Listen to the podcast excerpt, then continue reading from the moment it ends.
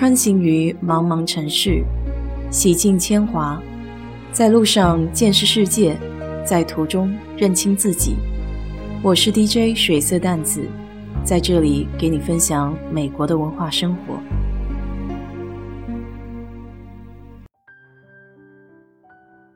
有段时间没有推荐片子了，今天就来聊聊这部有意思的记录式影片吧。它叫《The Social Dilemma》，中文翻译为《智能陷阱》。这部影片是去年九月份上映，Netflix 出品的。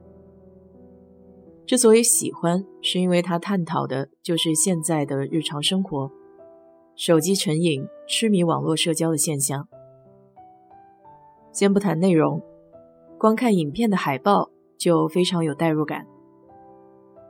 一个人躺在床上。背靠着枕头，周围一片黑暗，只有眼前的手机透出非常耀眼的光亮，照着一张被手机完全遮住的脸。我估计看到海报的人，大多都会不禁失声大喊一句：“这不就是我吗？”不可否认，科技的发展带来了无与伦比的新时代，所有过去完全想不到的事情。都浓缩在了这小小的一张屏幕后面。前两年回国的时候，我尤其感到手机的重要性和便捷性，以至于回了美国还有很多地方不适应，感到这里很不方便。影片中以对话的方式采访了许多来自高科技公司和社交媒体平台的前雇员、高管以及专业人士。主要围绕的话题就是关于网络科技、社交信息爆炸以后对人和社会产生什么样的影响，以及追踪其深层次的原因。实际上，看完这部电影的时候，我会有背部发凉、细思极恐的感觉。当科技渗透到生活的方方面面，你的一举一动都被变相的监视、分析着。后台的模型这时候会根据你的喜好来引导你的行为。颠覆我认知的是，这些大公司要的不仅仅是数据，而更多的是你的注意力。以前看头条新闻的时候，最讨厌的一点就是会根据点击的频率来推荐新闻。当时感觉自己就像是被困在了一个小盒子里，看不到不喜欢看的信息。在这一点上也是很有悖论的，就是我不喜欢看，并不代表我不想看到，因为今天的不喜欢不代表明天会不喜欢，人也是在不停的变化当中的。如果只根据过去来定义将来，这将是很片面的。因为对这部影片感兴趣，所以就顺便去查了一下导演的背景。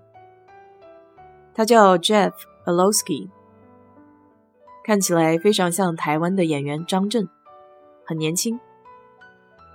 虽然年轻，但却年轻有为。他已经两次获得艾美奖电影制片人。在两千零九年的时候，他还创立了 Explosion Labs，一家致力于与社会相关的电影制作公司。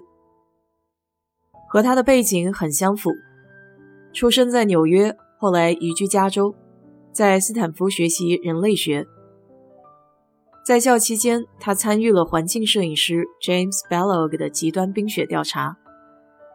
这是个岩石摄影项目，主要检测全球冰川的退缩。后来，他艾美奖的作品《追逐冰》就是源于这次冰雪项目的灵感。这部纪录片也是获得了很多国际赞誉。赢得世界各地电影节的四十多个奖项，电影中的原创歌曲更是获得了奥斯卡金奖的提名。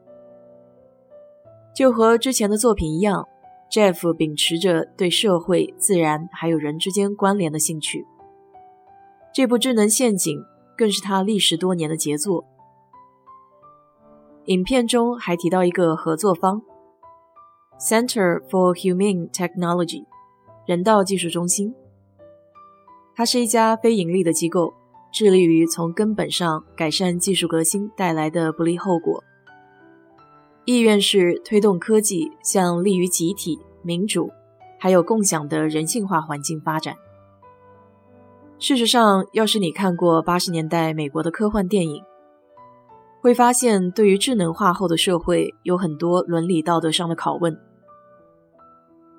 我想，人之所以为人，不仅仅是因为聪明才智，更多的是与动物、机器算法不同的那一点——悲天悯人之心吧。好了，今天就聊到这里。有兴趣的朋友看完影片以后，欢迎在评论区和我分享你的想法。谢谢。